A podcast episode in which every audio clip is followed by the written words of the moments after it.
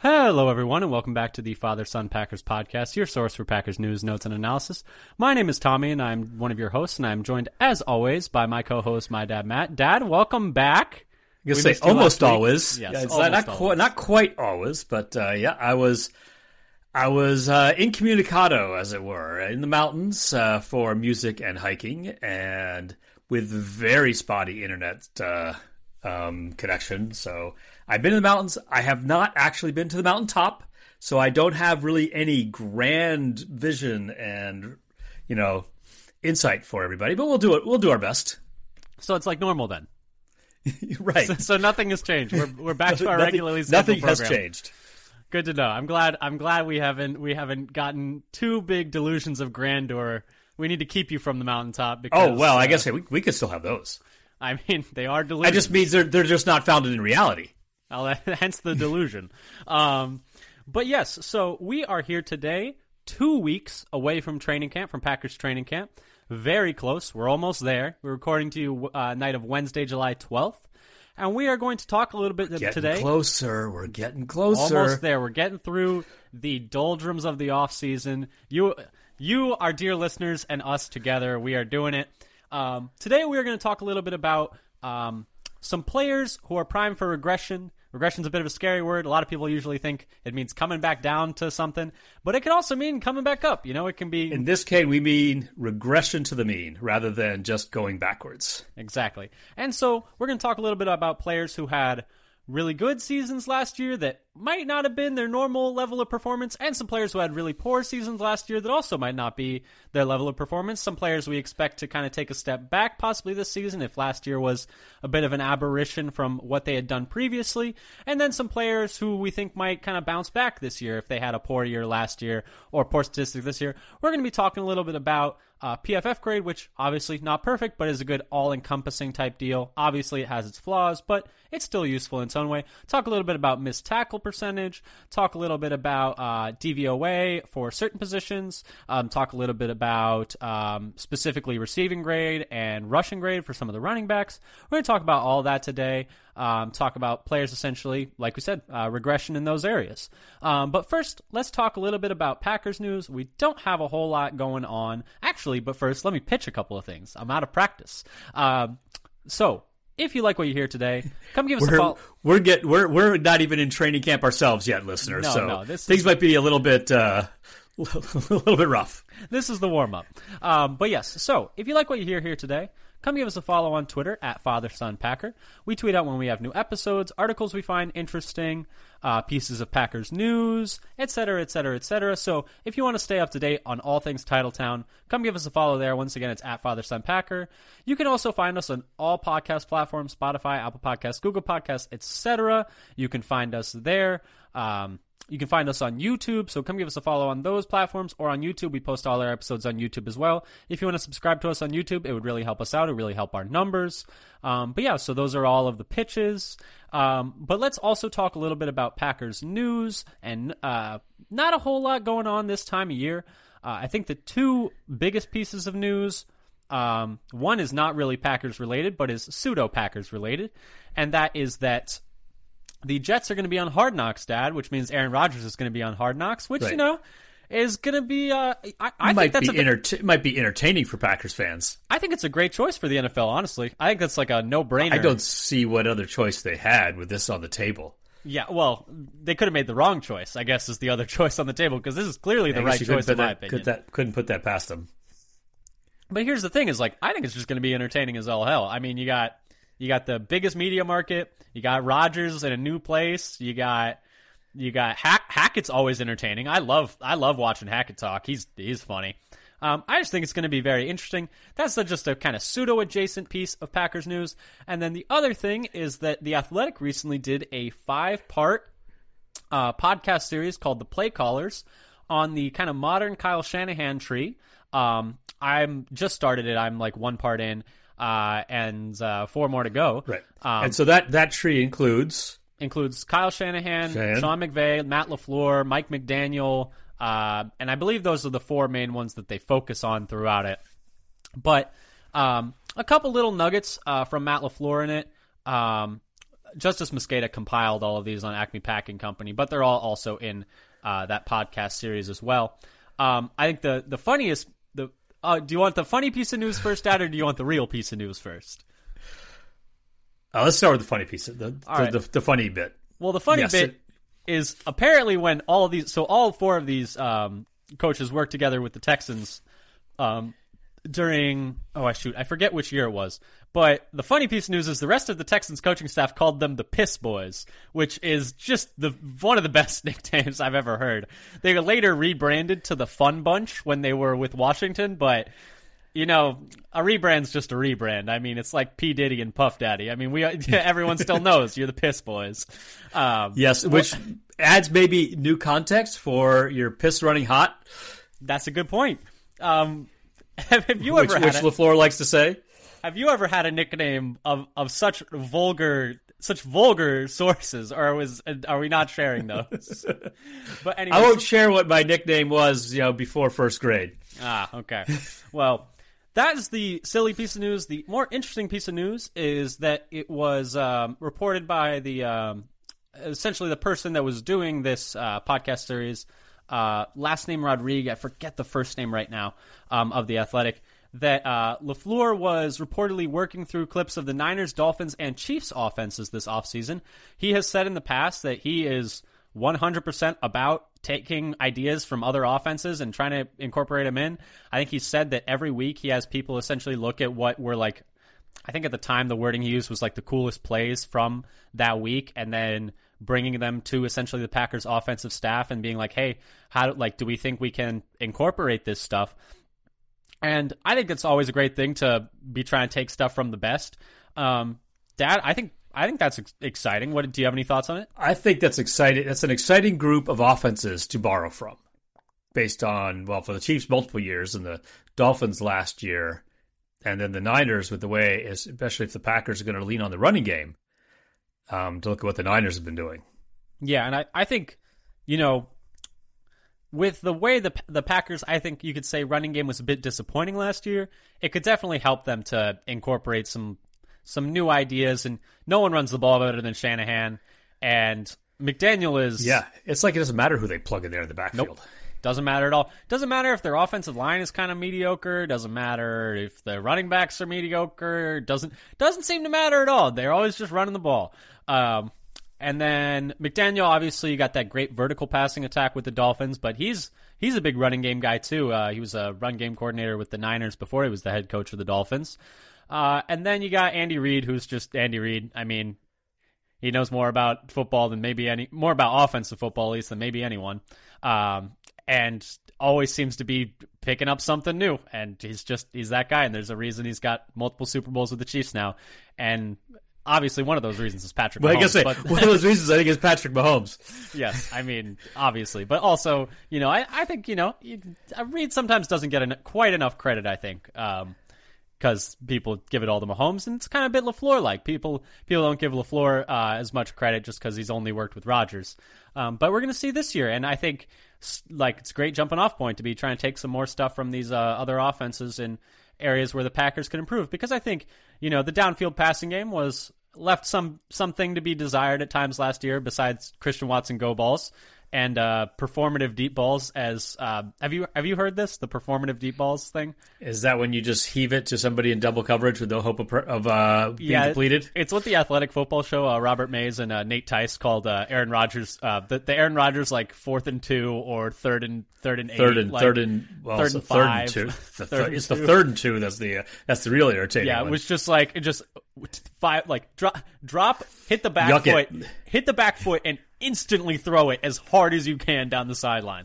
Um, I love those. My favorite thing. But anyway, uh, so improvement uh, downfield passing. I think taking that some of that from the Dolphins and Chiefs. Obviously, it's easier for the Dolphins when you have th- that level of speed on the field with Yes. Tyreek Hill and Jaylen Waddle. It's not really replicable. Although you know, and Christian speed Watson, the Packers have not had the last couple of years, and now they have a lot more of. I was gonna say Christian Watson might be he might be as fast as them, like at least at a full sprint. Uh, probably doesn't accelerate quite as fast as them. Um, and then yeah, running game stuff from the Niners. But yeah, those are the two big pieces of news. Not a whole lot going on this time of year. Um, the only other thing I saw was that Aaron Jones was advancing in a celebrity. Um, uh, goodness, what was it? A celebrity cornhole tournament. Oh, Was, this was the only other thing that I Is this saw. back in Texas or where? It or, must have uh, been, I would imagine. Um, although you know that Yeah. some places uh, call it bags. I have not heard They that just before. they just call it bags. They Yeah. don't call We actually cornhole. had a little little cornhole uh, set we brought with us camping. ah nice. We have a little little portable mini mini cornhole set that I had set up at our campsite uh, um, yeah. last week. But the Speaking fact of- that that is that is third on the list of Packers news items uh, this past week. We week. are going deep for news. We're talking about cornhole tournaments. but pretty much that's that's all you need to know. Um, so let's move on to the meat and potatoes, as we always like to say, which is talking about these potatoes. players that we good Sherlock Holmes reference, um, Robert Downey Jr. That is not BBC. Uh, let's talk a little bit about these uh, players that we think. Well, we have players to talk about. We also have the team as a whole to talk about, um, and we're going to start on the defensive side and we're going to talk a little bit about. The- I would say we have a good amount more defensive players that we expect to regress one way or the other this year, and I think that's kind of indicative of how we feel about the defense as a whole. Is like we're hoping it bounces back because there was some not so good stuff last year, and It was I think the biggest thing, Disappointing and and and, and to almost everybody, yes, and I think the biggest thing, including including Joe Barry. It's like I don't know how this happened. I would hope he can. We, I would we have to find the man who's responsible for this. Yes, the hot Tim Robinson hot dog meme. Um, I would hope by now he's figured it out. But I think one of the biggest. Um, okay, I'm going to phrase it like this. I think one of the biggest positives when Joe Barry came in two years ago was that they immediately became one of the best tackling teams in the league. And then last year, they really fell off of a cliff.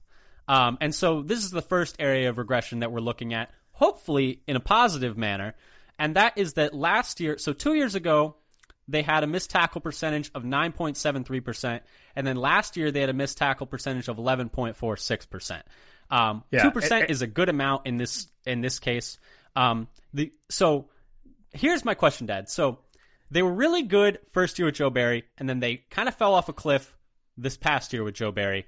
The two years under Pettine before that were not particularly good. We're even worse. I mean, they fell off a cliff, and it still didn't get to as bad as the tackling percentage was under Pettine. Well, that's why. One I- reason- I, well, that's why I have a question here, and it's that you. So you had this as one of your um, areas of regression, you hoping to get better Posi- at tackling. This. Looking for positive regression, Looking yes. for positive regression, getting better at tackling this year. You, I, you could make the argument. and I'll make the argument as devil's advocate that, That last year was the outlier. hey, you took the words out of my mouth. Yes, it could be that last year. It could be that at the beginning of last year. I'm sorry, that, that 2021 was the outlier. That at the beginning of last year, we could have looked at the numbers here and said, "Oh man, they're going to get worse at tackling again this year." Because they just had their like best in I don't know how many. I didn't go back further years, so I only won what four for the whole team. I mean, if I remember correctly, they were like second in the league, and they were really good. And this and one reason I wanted to bring this particular point up is I've heard a lot of people talk in the offseason about how bad the Packers were at tackling last year and how can we see a future of them being better. It's like, well, just the year before they had been really good. And don't you remember when Barry first came on board? There are all these stories about how he's like emphasizing tackling and tackling the donut himself and diving to show people how he wanted it done, and it seemed to work.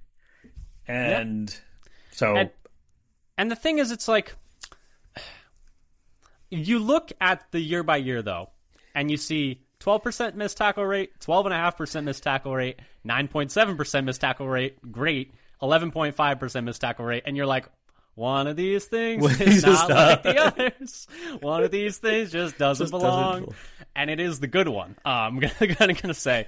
Um, and so to me, it's like you you could say like, hey, they were good first year under Barry, they were bad second year under Barry.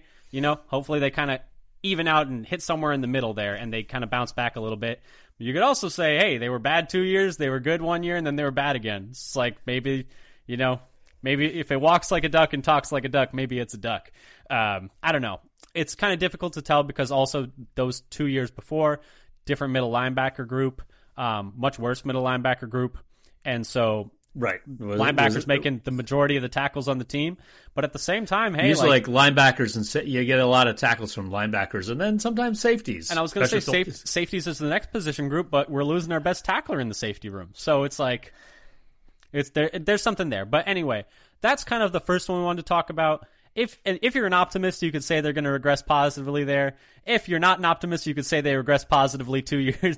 they they well, regressed they negatively regress back. last They year. negatively regress back to the mean. Yet, Yes. But the Um, next uh, group to talk about is the safeties. And the first one we want to talk about is Savage. Dad, you want to take this one away? yeah. So looking at Savage's numbers over the last forty. So last year, his PFF grade was a putrid forty-seven point five. I mean, well need- below average. You don't need PFF grade to know he played poorly. I mean, he got benched. Like He it, got benched. is what it is. right. So the average for, for listeners, the average um, NFL safety or is sixty. So he was well below average. So not even like below average for like a starter or a first round pick. just bad. But so, and then the year before he was fifty eight point five, which still isn't great, but was a lot better. I'll take the pre- and a half when the yeah, it's, it's looking good now. Um, and then and then before that, he was seventy five point three and sixty seven point one. So significantly better, especially. And remember, like at the end of that second year, Yeah. which was under Pettine in his second year, it's like he's looking like he could be turning into a star. Well, I mean, the game that I remember is the one against the Eagles. Jalen Hurts' like first like real action. I feel like, if I remember correctly, in the league, and Savage had this awesome diving pick um, on the uh, right side, kind of like right hash, um, where Hur- like Is- thought he could get it in, and Savage just dove like two whole yards. Um, although now that I'm thinking about it, no, yeah, that would have been his second year. Yeah, yeah, that would have been that year because last year was Hurts' second year as a starter. Two years was Hurts' first year as a starter. The math, the math is mathing. I think for me, The math, that the math is adding up. That would have been the. That's the game that stands out to me is like that's like the best I've seen Savage play is that Eagles game. Yeah. Um, so, but even if those two previous years, 2020 and 2019, were because it was under Pettine in a different system and he was so much better, I still think there's room for positive regression to him just to get back to 2021. Yeah, and the thing is, it would be a big boon for it would be a big boon for them if he could just get back to average because they, he's their most experienced safety now, and they they need him to at least be passable because they can't afford for their best safety to be that bad. And I don't think he would be their best safety. I would hope if he's that he bad. was that bad. But I think most talented safety, I guess, is the is what I mean Yeah. to say. And and for him, it's like it's kind of make it make or break time for him too because he's going into that He's playing. year. He's playing for money now. This is Yeah. his fifth year. exactly. He, his his contract runs out after this year, so to play, he's going to be playing on a new contract somewhere next year, and how much that contract is is going to depend on what he shows this year, Yeah. And the thing is, it's like wherever wherever taught- that is. they have talked a bit about trying to get him back into that role that had him have so much success in his first and second years. I mean, you remember first year they were they were raving about him. They were they were saying no one had picked up the playbook as fast as he did uh, under Pettine. And he started year. from week one. He's Yeah. like one of the And rare rookies. And they've I had star they've had star players as rookies. They didn't start at week one, like like Jaire or um, Elton didn't start week one, the, the Yep. first week of the rookie year. Yep, TJ. No, sorry, not TJ Lang. Um, who? Goodness, what is his name? The guard that started for the Packers that year. Lane Taylor. Yes, yes. I wanted to say TJ Lang, uh, and I knew it wasn't right, and it was like, kind of close. Let's just mash them together into T.J. Lang Taylor. It- it's kind of close. You know, you can see how that could get stuck in my brain. It's one of those things where it's just like, don't think about zebras. Um, right. Once it's in your brain, you it It's- it, it blocks the the real word. Yes, but we are getting a little off topic here, as we are wont to do. Let's talk a little because I think what we essentially come down to is that they were really high on Savage. We have seen Savage play well in the NFL. We know he can do it. It's just about doing it in this role or changing the role so that he he plays better. Like or that it's a role that he's more comfortable in, I guess. And obviously he can do a lot to help that too by not gambling as much, by actually tackling people because I think that's like the biggest thing for me for him is that he just it just throw his shoulder at guys and just doesn't wrap up sometimes. Or he takes bad angles, which he's done since he was a rookie, and like you know, no perfect play. Yes, there was. Yes, there's. I remember some I mean, plays the where he Dalvin- took a bad. The Dalvin Cook, Dalvin uh, Cook comes flying in and uh, not in balance to. Uh, yeah. But so, so but but we even if they don't put him back in his optimal role, I think we can still get back to average. a reasonable amount of hope that he get that he'll be better than last year. Yes. But let's move along here. The next player we wanted to talk a bit, a little bit about, which is unfortunately going in the other direction, someone we think maybe won't be as good this year, is Rudy Ford. So Rudy Ford is currently taking starting snaps next to Darnell Savage in all mini camps and training. Like every every single time the Packers have put their starting defense on the field, Rudy Ford has been next to Darnell Savage. Ford last year had a PFF grade of 74.6, but before that, he had PFF grades of 57.7, 51.8, uh, which was in small sample size, um, blank, and then 42.1.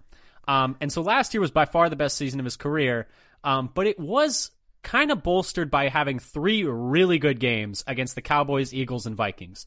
And it's not that those da- games shouldn't count. I mean, he played well in them. He had two picks against the Cowboys, but it's kind of one of those things where if you're really your your grades getting pulled up by having like just three outstanding performances, is that something that's sustainable to the next year?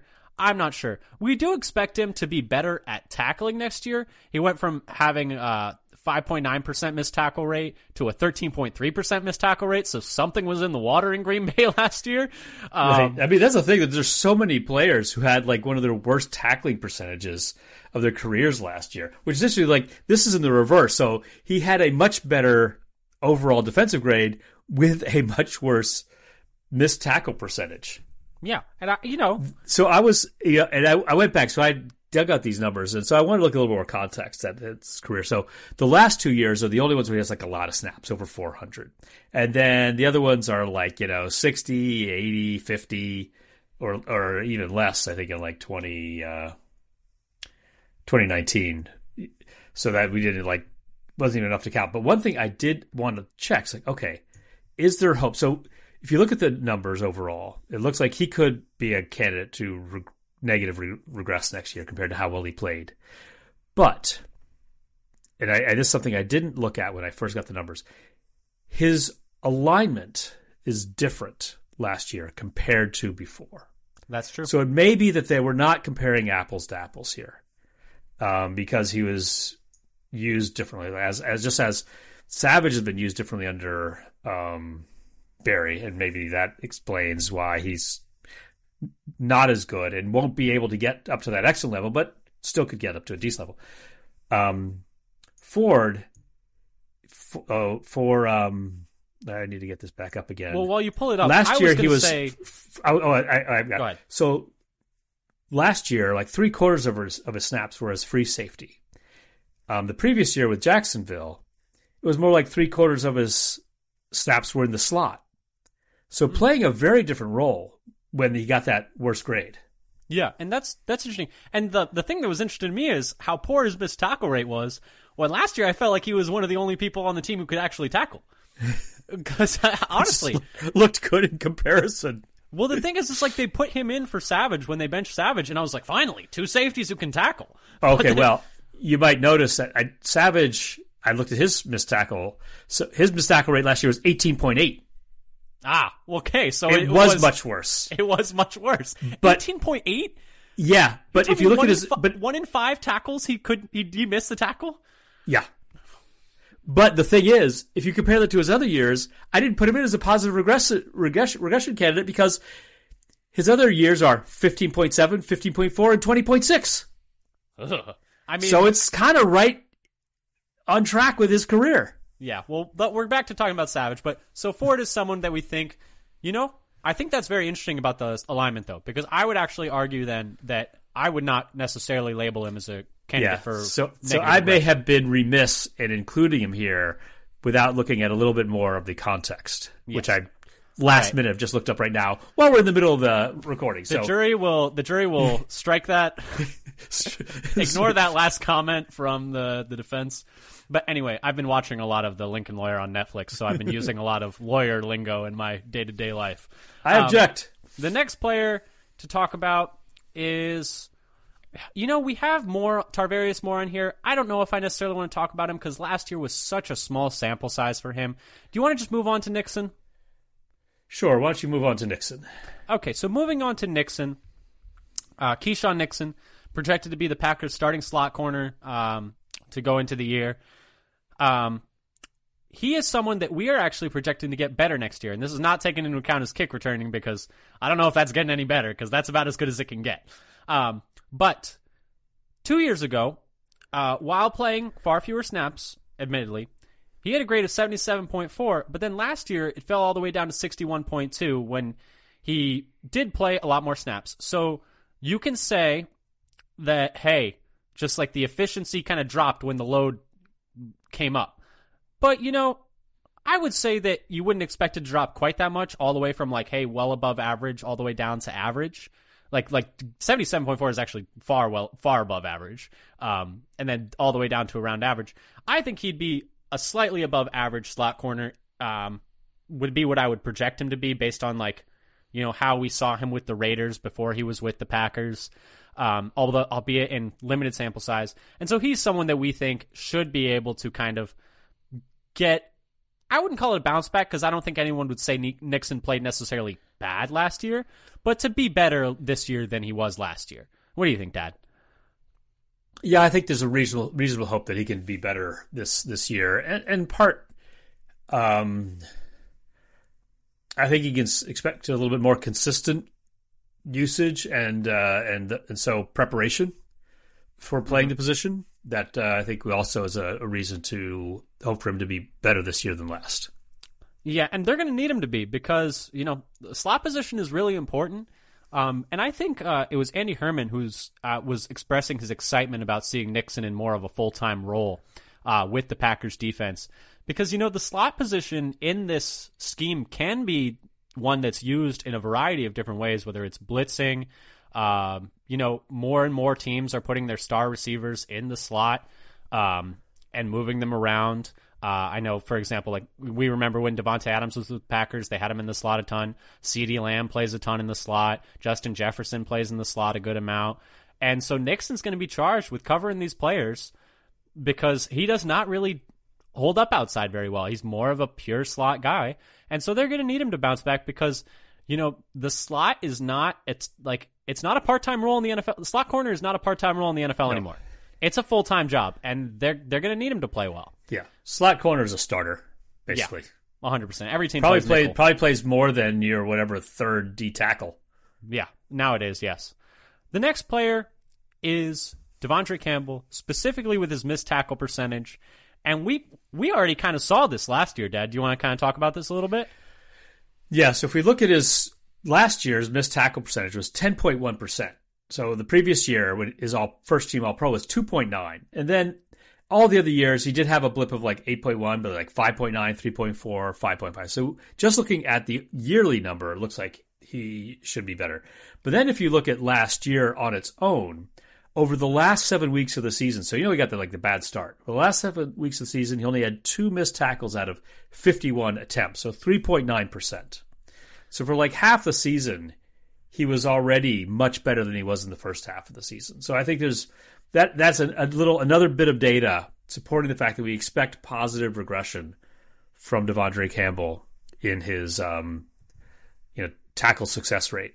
Yeah, and I think you know when your best or sorry, when your player who is making the most tackles is missing that many tackles, your team is not going to be a good tackling team. It just kind of and looking at him, you're like, his arms are a million miles long. How is he not making every tackle? I mean, and the thing is, that's part of what he could you could really hang his hat on, like why he got that first team All Pro nod is he. It felt like he never let a guy get past him. Uh, Well, there's only two point nine percent missed Yeah. tackle rate previous years. Just a just a few missed tackles for the whole season. crazy. And and Yeah. I mean he that's what earned him that first team all pro nod is just how sure a tackler he was. And you know, we saw we already saw him kind of bouncing back midway through last year. We hope he doesn't start like start kind of slow like he did last year. We hope the whole defense doesn't start slow. And Yeah. Joe Barry said himself, we don't have 10 weeks to figure this thing out. Like we got to hit the ground running. And I think and the other thing I would like to say is the more that he tackles instead of missing, the fewer go back to the safeties. who will also it, you're saying there's a compounding factor. If Campbell misses a tackle, the safeties are missing a tackle, and we're just adding go. missed tackles to this to To get multiple missed tackles on the same play. Oh yeah, I'm sure we had several of those. I mean, Alvin Kamara, anybody? why did I, I? That wasn't with Barry though, so I wasn't going to say it. That was true, it wasn't the, with Barry. It was the first thing that came to mind was the Alvin Kamara play, and I'm pretty sure didn't Tyler Lancaster like get him down in the end zone like 80 yards downfield? Lancaster chased him down the entire way down the field and is right there, the closest defender as he goes into the end zone. yeah, we, you know, shout out Tyler Lancaster. Shout out Tyler Lancaster. Um, going down the list though, uh, the next player that we kind of and this one kind of surprised me that his his grade was so low was Hollins. Um, PFF grade of just 54 last year after having kind of mid to hi- uh, mid to high 60s the last the the two years prior. Um, and it's interesting because I actually thought Hollins played quite well last year. And it seems like the Packers are quite fond of him as well because oftentimes um, with Gary sidelined with uh, rehabilitating from the, rehabbing from that um, ACL tear, um, they've been having Hollins kind of start right next to him a little bit. Yeah, and, and Hollins was a little better for the Packers than he was for the Rams. So the so the Rams stint pulled his overall yearly grade down, though it wasn't like um, incredibly different. Though the individual breakdowns, like his run defense was slightly better, his pass rush was was a little better, his tackling was significant was significantly better for the Packers. Basically, in every aspect of the of the game, he was better for the Packers than he was for the Rams. So I think it, it, what we saw watching play the Packers was better than his overall yearly grade. And that makes sense because I think, you know, when you're playing with better players next to you, and like obviously Hollins had Aaron Donald, but besides that, I was gonna, I was going to say, well, besides besides the defensive player of the year, besides quality one of the greatest, player. besides one of the greatest defensive players of all time, you know. Um, but other than that, Mrs. Lincoln, how did you like to play? was the play, yeah. um, but the thing is, like the rest of that Rams roster was, I think, not as good as the rest of the Packers roster. Uh, I think this next one though is one that I want to highlight because I think it is paramount that this player returns to form in this next year, and that is Kenny Clark, because for years now he has been the anchor of the defense, and last year was his worst year of his career by PFF grade, worse than his rookie year even and you could feel it. You could feel it as the Packers defense that it was the rest of the team.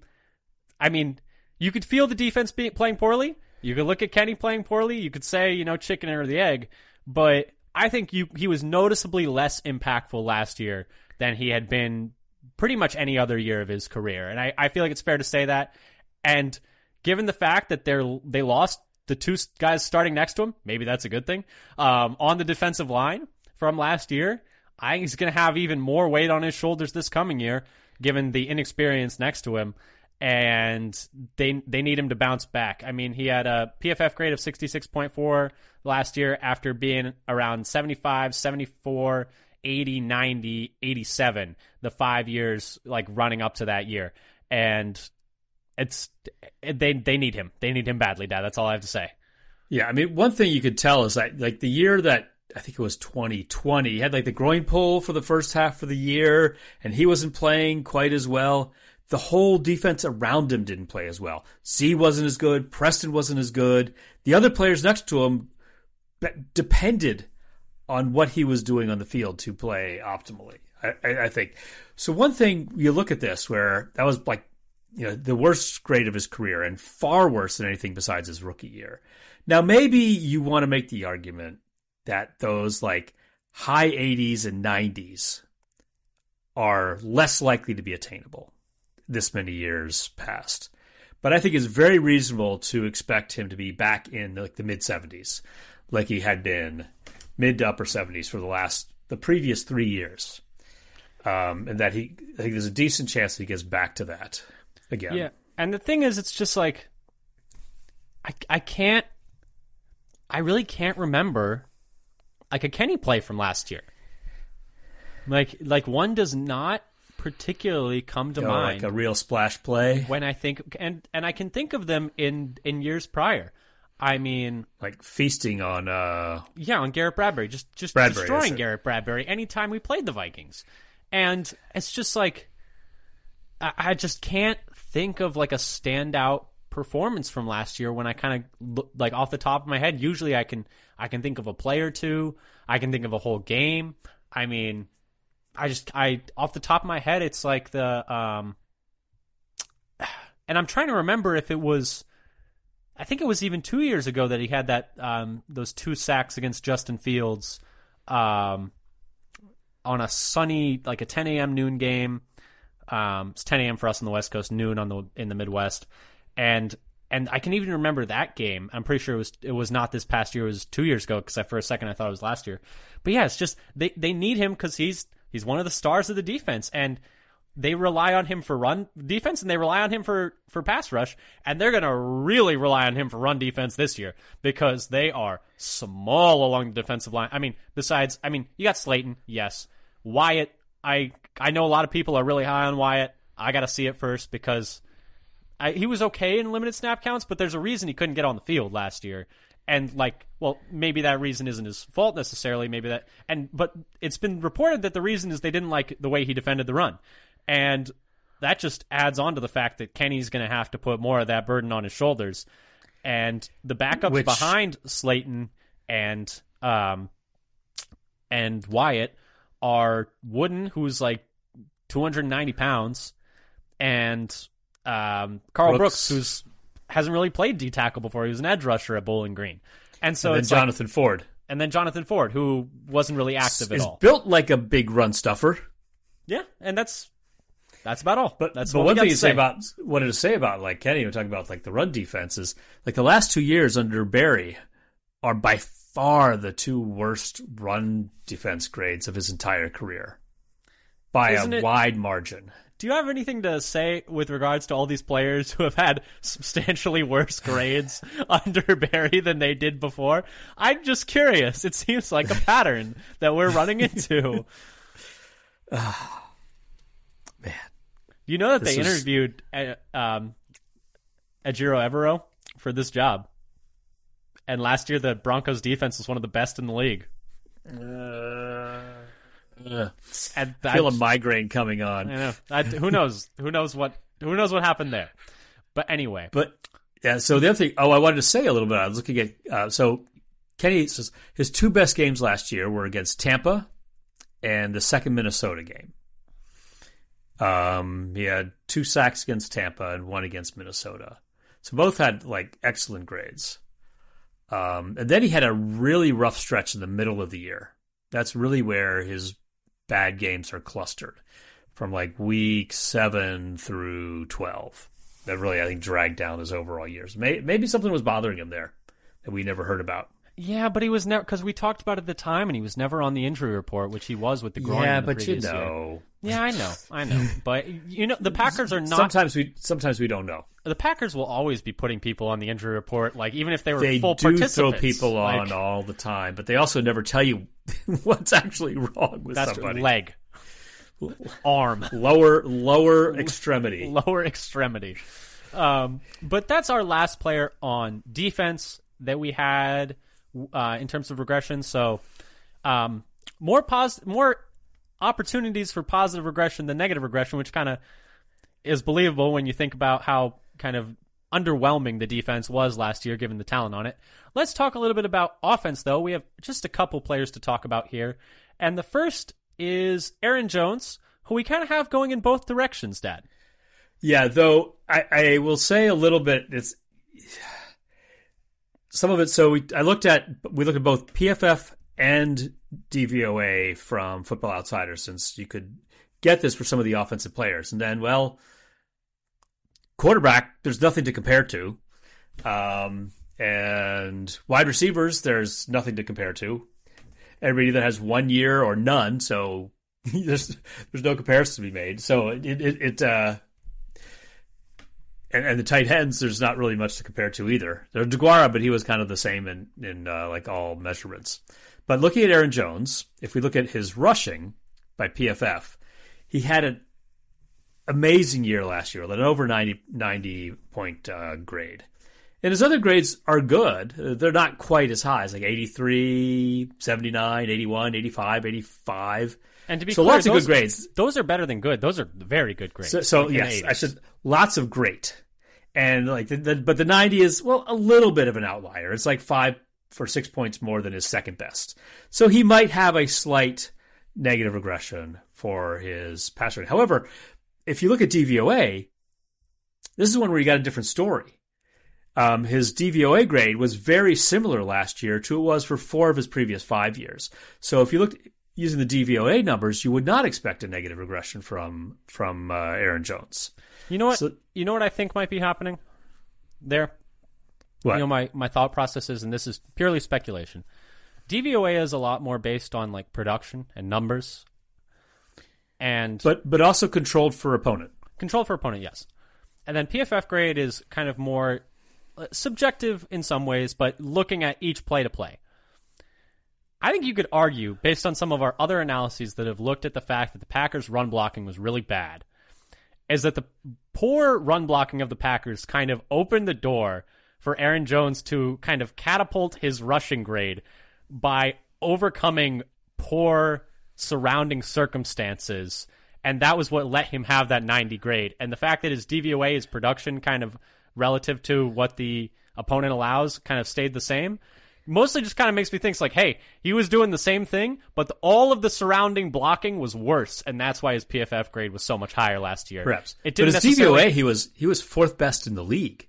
Yeah, I mean, I, um, I would for be rushing not be, DVOA. I would not be surprised if that 90.7 PFF grade was easily top five. I mean, Yeah, that's but then but then other years he's been fifth, seventh, and seventh by DVOA.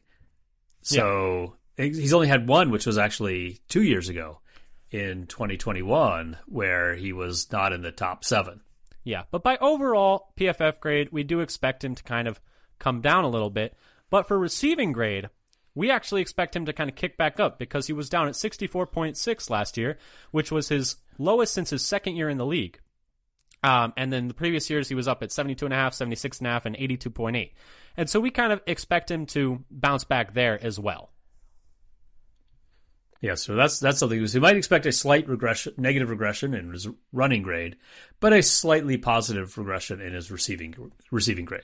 Yeah, and I mean, And I, I did look to see like- what's driving that. Uh, is it route, yards per route run? Did he have more drops? I'm not exactly sure what is driving the difference last Well, year. while we're talking a little bit about running back receiving grade, another player that we kind of expect to have a positive regression up is AJ Dillon in that same receiving grade because he was down at a 51 um, or 50.6 PFF grade for his receiving last year and was at 65 and a half the year before.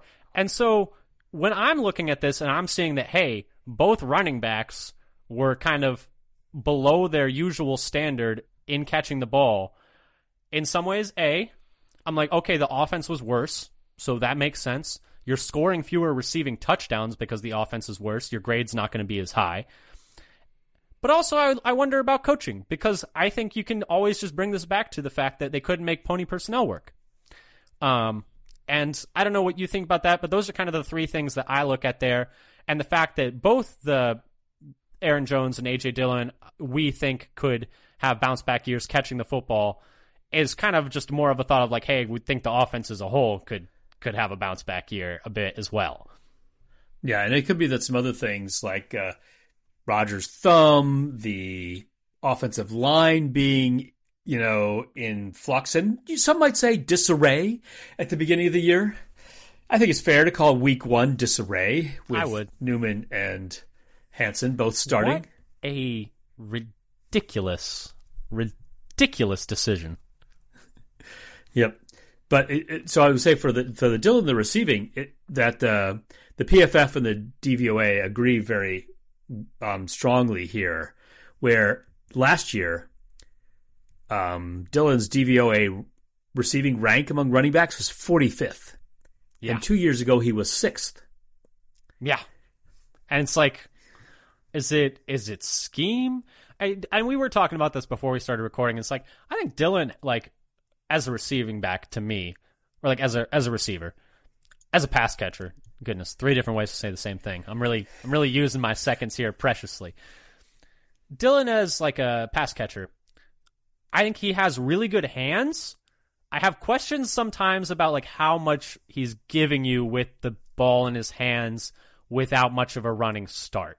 Because I feel like like when you're catching the ball, you're not getting as much forward momentum as you are like when you're getting the ball like handed off to you downhill. Um, and it's kind of a similar question I have as to why he was getting so many runs out of the shotgun last year because he's not getting as much like momentum going downhill. Got to like move to the side and then move forward. Um, and same with pass catching. It's like, hey, you got to kind of like catch and then set your feet, and you already got people coming down on you. Um, I don't know. I don't know how much truth there is in that. It's just kind of, it's it's just my thought that like, hey, it, it, he doesn't always, in my opinion, it's not always super inspiring.